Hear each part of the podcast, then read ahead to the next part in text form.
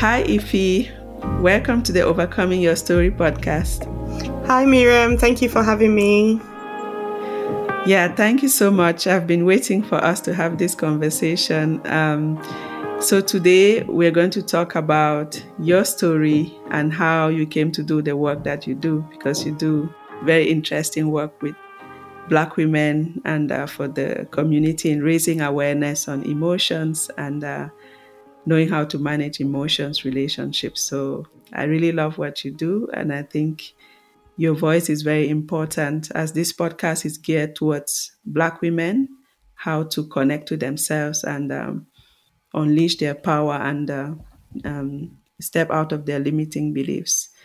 So to start with, how did you grow up? And uh, yeah, let's start with that. Okay. Um, so I grew up in Nigeria. I was born in the U K, and at some point my parents moved us back. My dad was very passionate about us having an African upbringing.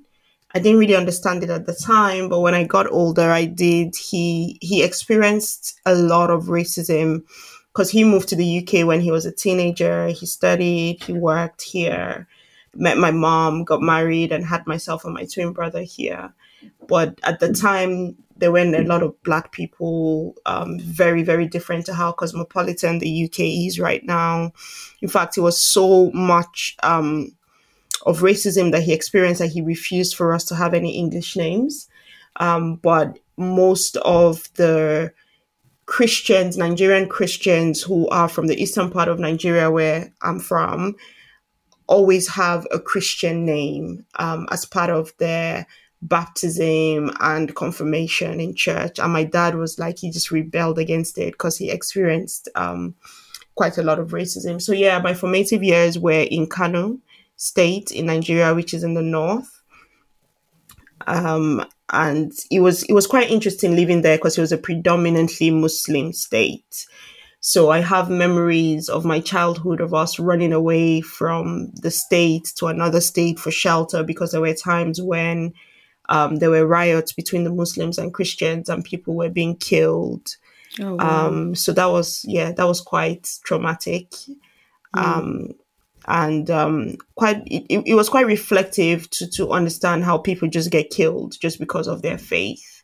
Mm. Um, so yeah, so that was interesting. I went to, I went to secondary school in the north as well. By some of my greatest memories are of being raised in the north and having friends who are Muslim but are pretty amazing people. So it's such a contradiction to what you see in the media, where, you know, Muslims are made to look like ter- terrorists, but not all of them are like that, because our some of our closest family friends um, were Muslim. So, so yeah, so that was my childhood.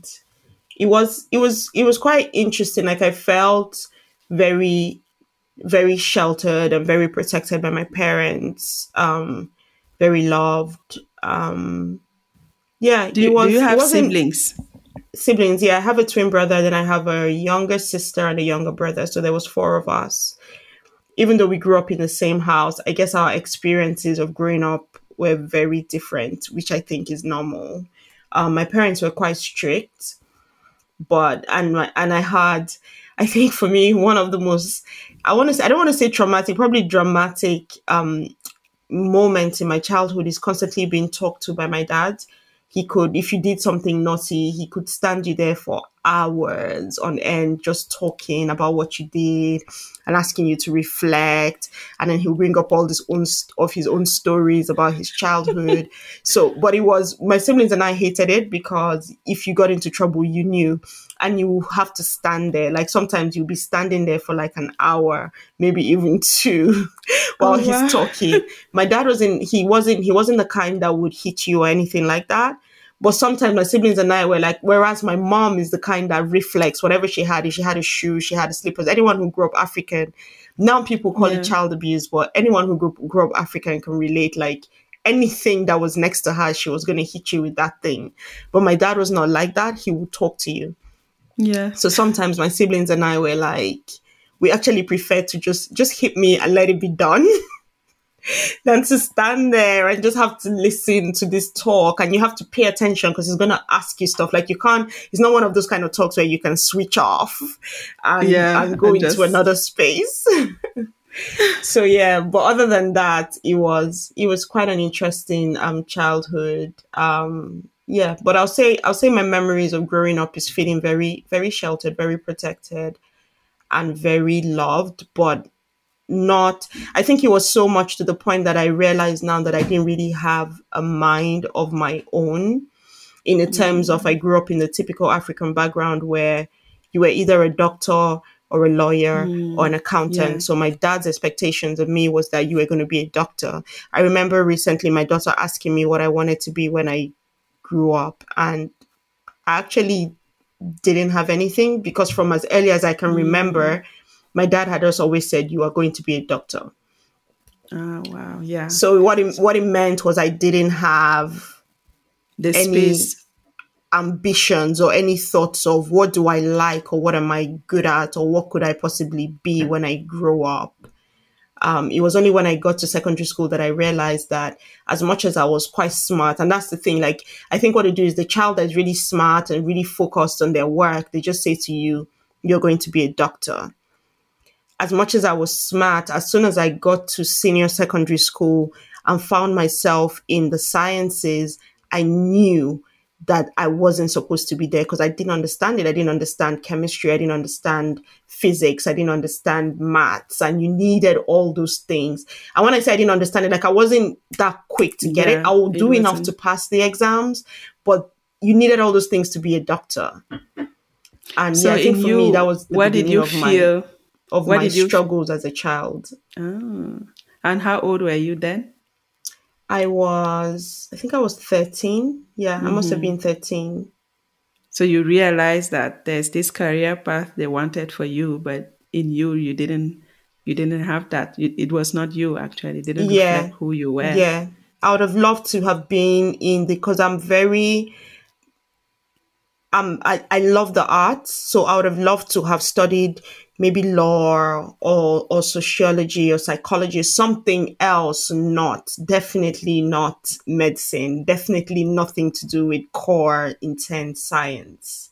Um, yeah. yeah so, so that was, so, that was, so with regards to me. your, your father, like, how did you navigate that? You just dealt with the, it, it, you just it actually on. ended up, um, affecting my relationship with my father. Like, I, I don't talk about it a lot, but my dad was really proud of me as long as I was working hard, as long as I was doing really well with my studies. Because I was like, you know how like you have your golden child that's supposed to be, this is the child that is going to do well. And then when my um, G C S Es were done, I didn't do that well because I really, really struggled with physics and with chemistry. And he was really disappointed in me, like thoroughly disappointed, because he was like, how did this happen? But then I don't know how it was for you, or I'm sure for other people. I, I feel like you're probably similar. You didn't really have a chance to talk about these things. Like, it wasn't like I could sit yeah. with him and say, you know, this path that you chose for me, it's not really the path. There was no conversation. This is just who you were going to be. This is what you were going to do. And I saw my relationship with him just decline from there on. I remember going to uni and I couldn't obviously get into medicine because I didn't have the grades. So I had to do zoology or microbiology. Um, I think I actually got into microbiology and my dad didn't know that. And he eventually pushed for me to get into a course to do zoology and then change to medicine in second year if I passed my grades. And then after the fact, found out that, oh, I actually got into microbiology. But that whole drama, I actually just wanted to go back and redo my exams and go into the arts. But I mm, couldn't because it yeah. was like, this is the direction that you're going. I remember being, but how I'll never forget it when feel? we traveled to the university to f- to get my admission, my grades, my, I don't know what you call it, yours, your confirmation that you can go into this uni. I traveled alone with my dad and I was so, I was dealing, now I know that it was anxiety, then I didn't know it was that. I was so sick Like I was throwing up. I was, but I wasn't physically sick. I was sick on the inside. Like yeah. the reality that I was going down this path that I wasn't supposed to go down. And my dad didn't even speak to me. He didn't acknowledge everything that was going on. He didn't like, he just acted like I wasn't there and I wasn't experiencing. Like if you were with a child, you could see I was very distressed. I couldn't eat. I was, I was dealing with a lot of anxiety, but he didn't say a word to me. And this was yeah. a long trip. Like when you travel by car in Nigeria from the north to the western part of Nigeria, you're traveling for like twelve hours. Yeah. Wow. And he didn't say anything to me. Ah, twelve hours. No. He didn't say, wow. Because he was just disappointed. And I think the fact that I was now struggling with the trauma of everything, I think that even annoyed him the more. And he didn't, like, he just didn't say anything to me. And that... yeah. Because as parents too, when we don't know how to manage our emotions, when we see other people showing their emotions, actually it can be distressing. And sometimes people react by kind of shutting down. Um, yeah. As you said, behaving as if you're not there, even though you're throwing up, you're showing all these signs that there's something yeah, wrong. Yeah, something like, wrong. Yeah. But how and that's did how you my feel? Dad was. I love him so much. He's late now. He passed away in twenty fifteen. But he I'm was sorry. Not an emotional person. He didn't do emotions. He was mm-hmm. just like a blank. So yeah, so for him, you showing emotion, you're right. I never thought about it like that, but it was probably, he didn't know what to do with it. Yeah, yeah. Most of the time when people cannot manage it, they, they just shut down. They, they're there, but it's even, it's distressing them. So it can even get them upset. So for to not be upset, they just, you know, they just do that. But how how did that make you feel to see that your dad was disappointed in you? And how, to was be honest, it heavy? It's only now that I realized it was trauma. Then I mm. then for me it was just, how do I get myself out of this? I wasn't really processing it like, oh, my dad is not responding to me or he's not talking to me. There was no thought of that. It was just, how do I do better? How do I make him happy? And how do I make him proud of me? So I knew I was going to have to go down this path. But wow. there was nothing I could do. Yeah. It's so interesting what you say, because I hear many, um, many Africans say that, and it's a reality for many Africans where they have a set path of what they will become. Mm-hmm. And um, I hope, um, I'm sure you agree with me, that I hope that things are changing, because when we understand what a child is about, children come to the world with their Um, characteristics, their personality, you know, and every child is different. Uh, you're a mom, uh, you know that already. Every child is different. And when we have these set paths, um, we don't take into account who the person they are. And that is clearly what happened for you. It's like, it's like uh, um, telling a fish to climb a tree, you know, when you're studying chemistry and then it's not your thing. And yeah. we do a lot of that. Yeah. Forcing people to be things that they are not. Yeah. Um, and the way they did it in my secondary school was, if you were really smart, and when I say smart, it just means you're focused on your work and you will get a good grade. You were put in the sciences. If you were average, you were put in the social sciences. And if you were literally failing through school, you went into the arts. And it was so weird. Like, it was such a weird way to do things, because yeah. that's not how you analyze a child's ability, you know. So it was, yeah, it was, it was just a disaster for me. Oh, wow. So, um, so did I you... I can't go, really hear uh, you. You sound very low. Oh, again. Let me see. It's, it's on... Let me try to get closer. So can you hear me now? Yeah, that's a lot better. If I'm close better. Like this? Yeah. Okay. Um. So then, did you get go on to study microbiology, or did I you ended up change? Studying zoology? So many times I just wanted to drop out, because I tried to change to medicine in the second year, but my um, head of department realized that nobody in that class, obviously, who wants to study zoology? No one. And she refused to let anyone do a transfer in second year. Um, oh. But then, but then um, at some point, my, my twin brother left Nigeria for the U K. Like, he literally just upped and left. that was, that's a story for another day. But what that meant for me was I couldn't, I now couldn't leave. I had to finish my course. Like I kept telling my dad, I don't want to be here. I want to go back to the U K. I want to leave. And he just kept saying, don't be like your brother. You need to finish. Because my brother came to the U K and started all over again. And mm-hmm. I wanted to do the same thing. My dad was like, you're just going to lose so many years, which in hindsight, I think I should have just started all over again. But he he said no. And again, because I didn't want to disappoint him, I finished the course. But for me, looking back, I just, the experience of uni, yeah, that was fine. But the course itself, I just felt like it was an absolute waste of time. Yeah, like, I can imagine. I didn't use it for anything at all. So that that responsibility, that weight you had as the the child who was going to succeed, how did you manage that? It must have been heavy to carry. Yeah, I think he came, it, it, it was just a weight I carried all my adult years. Being the first daughter, there's so much expectations. You need to be the responsible one. You have to be, you know, doing what your parents want. So I, I, I, you know, I just focused on my work, finished. But as soon as I was done with that course, I didn't even wait. I was out of Nigeria, like immediately. There's something called the youth service. If there's any Nigerians listening, they will know what it is. Um, I didn't do that. Like I didn't, like I wanted, I just wanted out.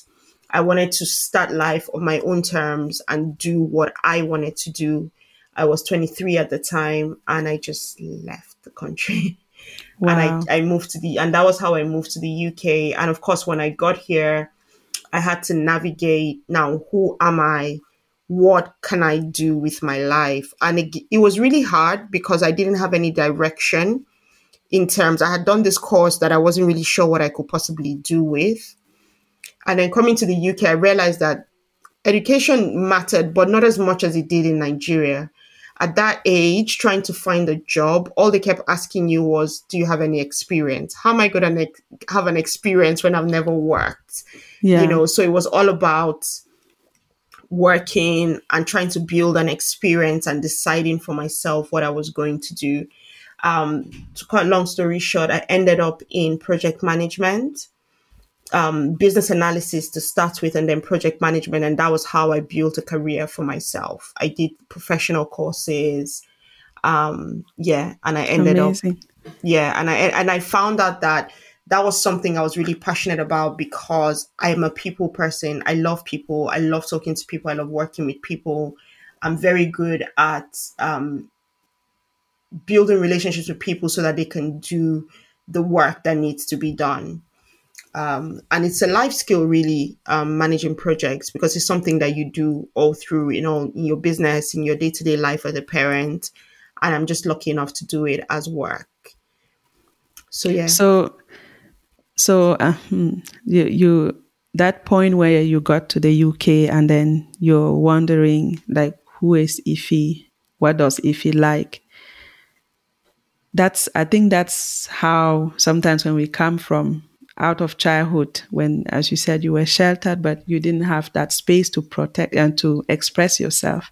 Mm-hmm. How did, did you realize that that was what was happening? And uh, how was that for you to personally? Be honest, that was hard. That was hard. And I will say it took me another at least ten to fifteen years to finally realize who I was. It was a very difficult question to answer. And looking back on my life, I want to do differently with my children. Like even now, I'm so excited that my, my children are already asking themselves, are talking about what they want to be, what they want to do, you know, thinking about their interests, already talking about setting up businesses and things like that. Those were not things that I processed as a child. You know, I think yeah. that this generation is so different and so much more advanced than we ever were. So it was a very, as much as I asked myself those questions, a lot of the time, the realities of life of having to pay bills for myself now, having to be an adult, was more intense than the opportunity to sit and process. Because as much as you mm. want to process all those things, you don't have time. You need yeah. to go to work. You need to mm. pay the bills. And the wheels kept churning. So it took me, it took me so many, many different things happening for me to get to a point where I realized that what I was most good at was building relationships with people. Mm-hmm. A lot of the time, the thing that you are called to in this life is something that you've always done.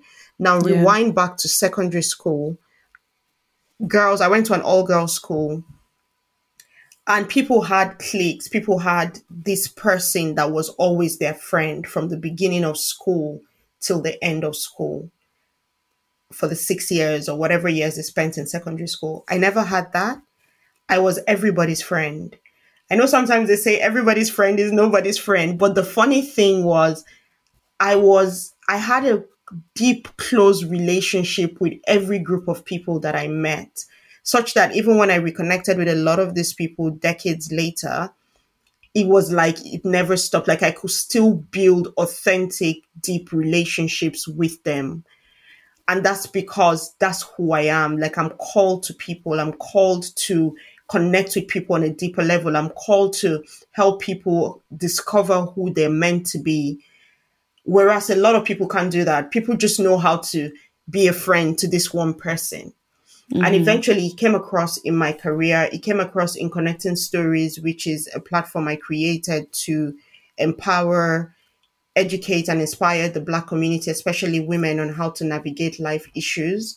But even though now it's a platform called Connecting Stories, the truth is I've done that since I was in secondary school. I'd yeah. always connected people. I'd always been in groups of people. I'd never been that one person who just had this best friend that I rolled with. It was the same in university, and it followed me all through my life.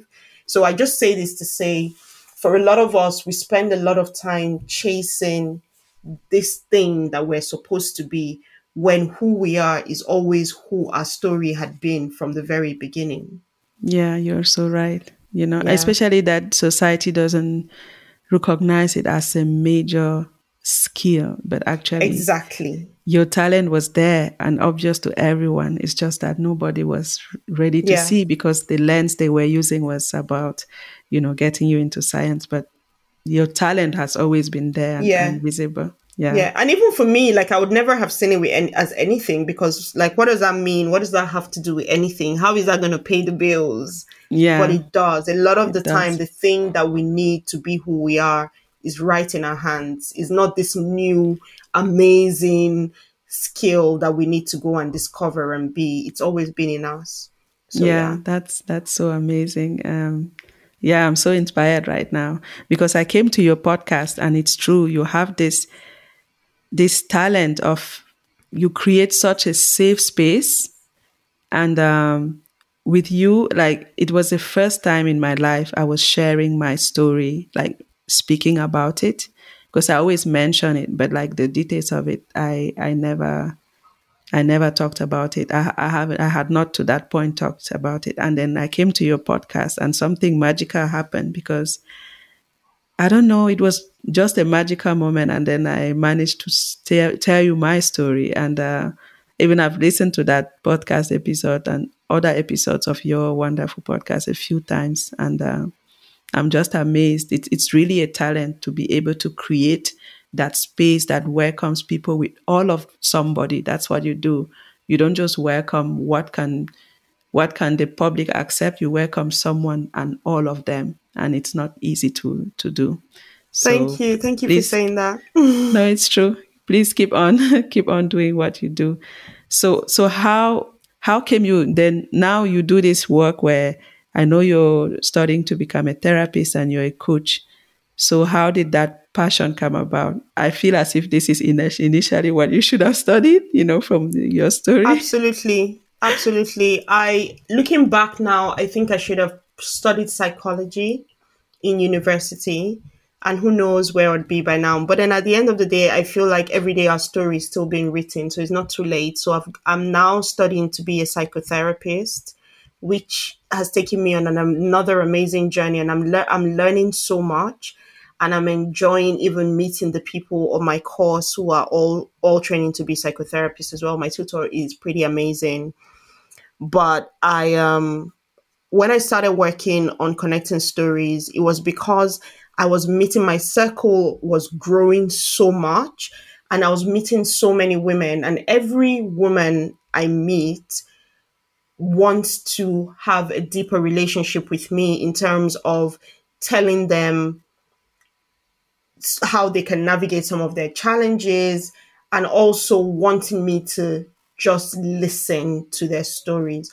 But you can imagine there's only one me. Like, it became overwhelming really quickly, building all these relationships. And of course, I started to offend people, because some of those women would want exclusive relationships with me, which is what we do as women. You know, it's like the whole my best friend kind of thing. Mm-hmm. But I knew that I wasn't called to that. So I decided one day, I just thought, why don't I create a space where women can come together and share their stories? And that's how Connecting Stories was born. Because to my shock, a lot of these women that were telling me these things or trying to build these relationships with me didn't actually have a support system. Mm. And I can't, for me personally, I honestly cannot imagine my life without the support system of my inner circle, of the women who encourage me at the times when I have meltdowns, when I'm going through very significant challenges in my life. But there are a lot of women who don't have that. And that was how I created Connecting Stories. But then the more I talked to these women at these events that I did, I realized that there's a huge gap in the Black community for therapy and counseling, because we always think that therapy is for people who have who have gone crazy, not realizing that every single one of us needs therapy. Every single one of us has childhood trauma to deal with. We're all going through different things at the different milestones of our life, particularly as women. You know, from when you're single, then you meet this guy, then you get married, then you have children or you don't have children. For some women, you don't even get, you're not married. You know, all those things come with their own different levels of trauma. Then you finally get the children. There's a whole different kind of trauma attached to that, depending on how your life story pans out. So yeah, that was how I started um, doing that. And that's why now, as much as I'm a coach, I'm a certified coach with the John Maxwell team, I realized that just coaching wasn't enough. There was a need to understand, because you can motivate someone, but not beyond understanding their journey and their story. If you've walked through significant trauma, it's not as simple as just getting up and saying, oh, I'm just going to do something different because a motivational speaker spoke to me. Yeah, that was why. Because, we, we, because society thinks that, oh, it happened a long time ago. You should just forget it and move on and with move your on. life, right? And what they don't understand, that when people live with trauma, actually you're stuck in the time when it happened. You're exactly. here, you you look fine, but in your mind, you're you're you're stuck at that moment when you were overwhelmed. And um, I'm just happy that um, uh, I'm I'm training to be a, a trauma informed coach. So because the need is really big in our community, and we need to start talking about our emotions. Uh, I wonder, in your personal life, how have you navigate, navigated talking about emotions with your family and uh, your friends? How has that been? Because, yeah, I see that talking about emotions is complicated. It is. It is. And um, I, I'm very comfortable talking about emotions. I'm very comfortable being vulnerable with people. Um, and have I don't, I don't know how to do surface relationships. I don't know how to have small talk. I love to have authentic conversations with people, and somehow it's easy once you once you're open yourself. Because I um, I'm always willing to share my own stories and my own weaknesses and challenges. I find that it makes it easier for other people to talk about theirs as well. However, there are still people in my family or my friends who are not comfortable talking about their emotions. And I think that that's just a struggle that we will have for a while in the Black community, because we naturally don't do emotions. We naturally don't want anybody to know that things are not the way they seem, that underneath the surface we are struggling, you know. So it's a journey. That's what I'll say. It is a journey. But my My training as a psychotherapist, I would have to say, has helped me a lot. Um, um, going through counseling as well has helped me a lot, because part of my course is that you have to go through that whole mm. process, because you can't heal people from a place of hurt yourself. Oh, wow. So yeah. You have to unpack all of your own trauma as well in therapy. Um, so, yeah. So, so you go to therapy and you recommend therapy? Yeah. Yeah, because I also go to therapy. Every Thursday morning, I, I log on the a platform and I speak to my therapist. And it's uh, wonderful um, because these things, uh, we, as you said at the beginning, we think it's for mad people. It's for, but actually it's so, so useful mm-hmm. to to be able to unpack all these emotions or make sense of our lives. And, yeah. um, and that's how we will connect to our present and actually live our life today and not be stuck in um, comparison or thinking, oh, this person is doing so well. Why am I struggling? Actually, everybody struggles. That's We're all the, struggling. We are all struggling and trying to make sense of it. So, yeah. So how do you take care of yourself? I know you're a busy mom. Okay, no, I have to ask a mom question. So how did motherhood, you know, um, I think motherhood reveals layers of ourselves we didn't know. How did that happen for you? That was quite a journey for me. I had two miscarriages before I had my first child. Oh, sorry. Thanks. And it was it was probably the most traumatic thing I've ever walked through because I didn't even understand what was going on. Why was my body failing me? Like, what is this? What is this? Because you're just taught when you're a child, oh, don't sleep with a boy. If you touch a boy, if you let a boy touch you, you get pregnant. And then you get married and get pregnant. And then you realize that, oh, it's not as simple.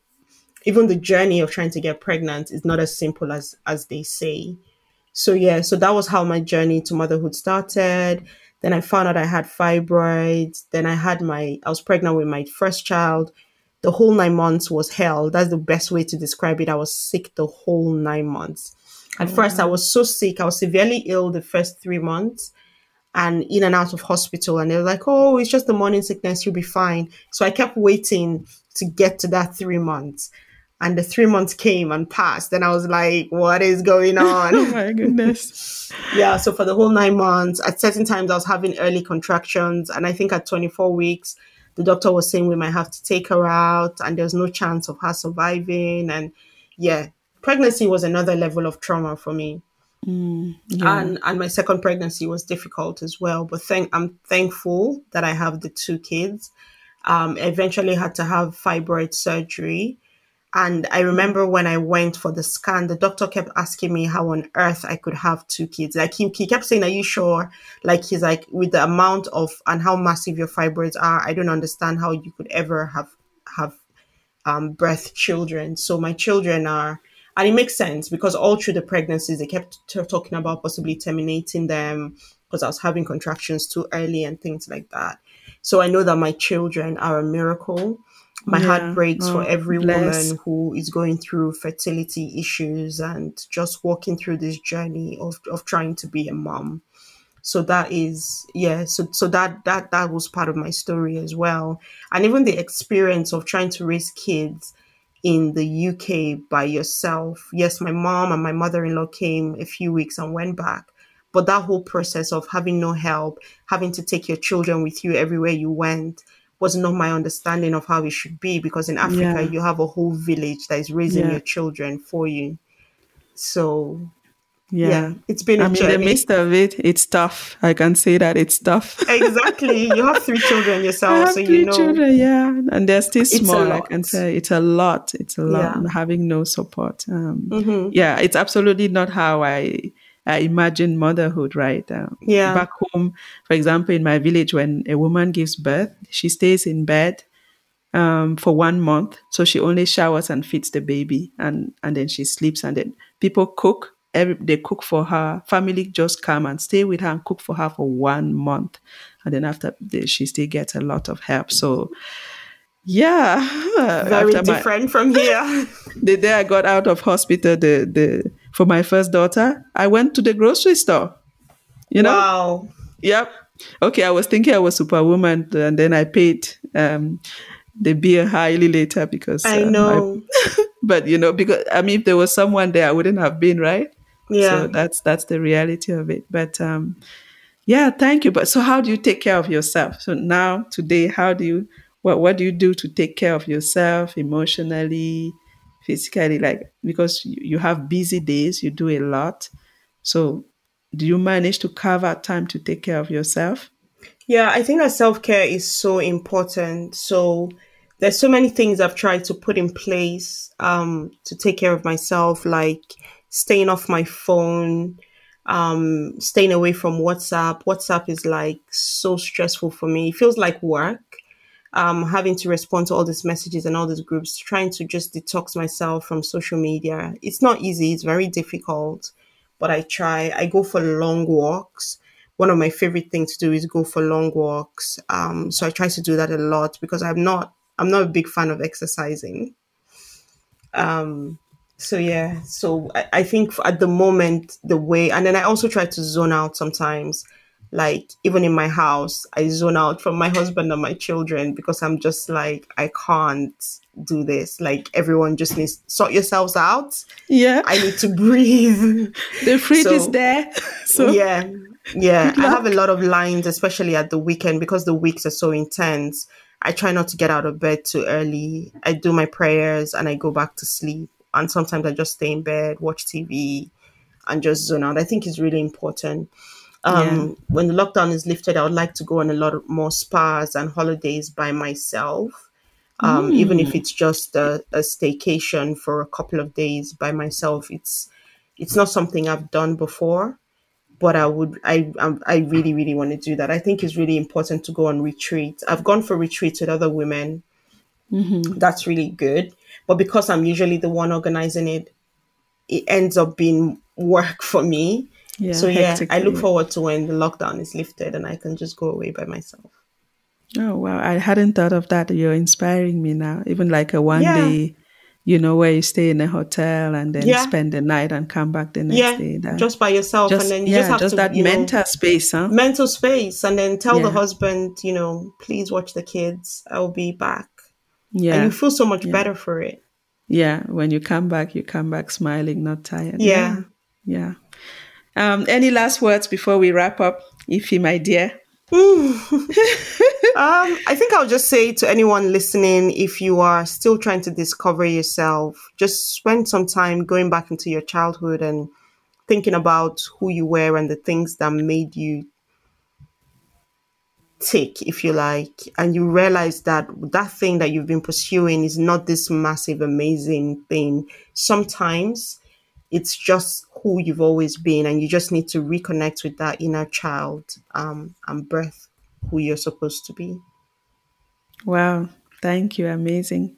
I, it resonates a lot. Um, I was talking to a friend yesterday and uh, I was saying I'm an introvert. And then as we talked, and then I told her that when I, in my, when I was really little, I was very, uh, outgoing, very loud child, you know, insulting all the kids in the neighborhood. Okay, they also insulted me back, mm-hmm. but like that kind of child, you know, running around with other kids, not introverted.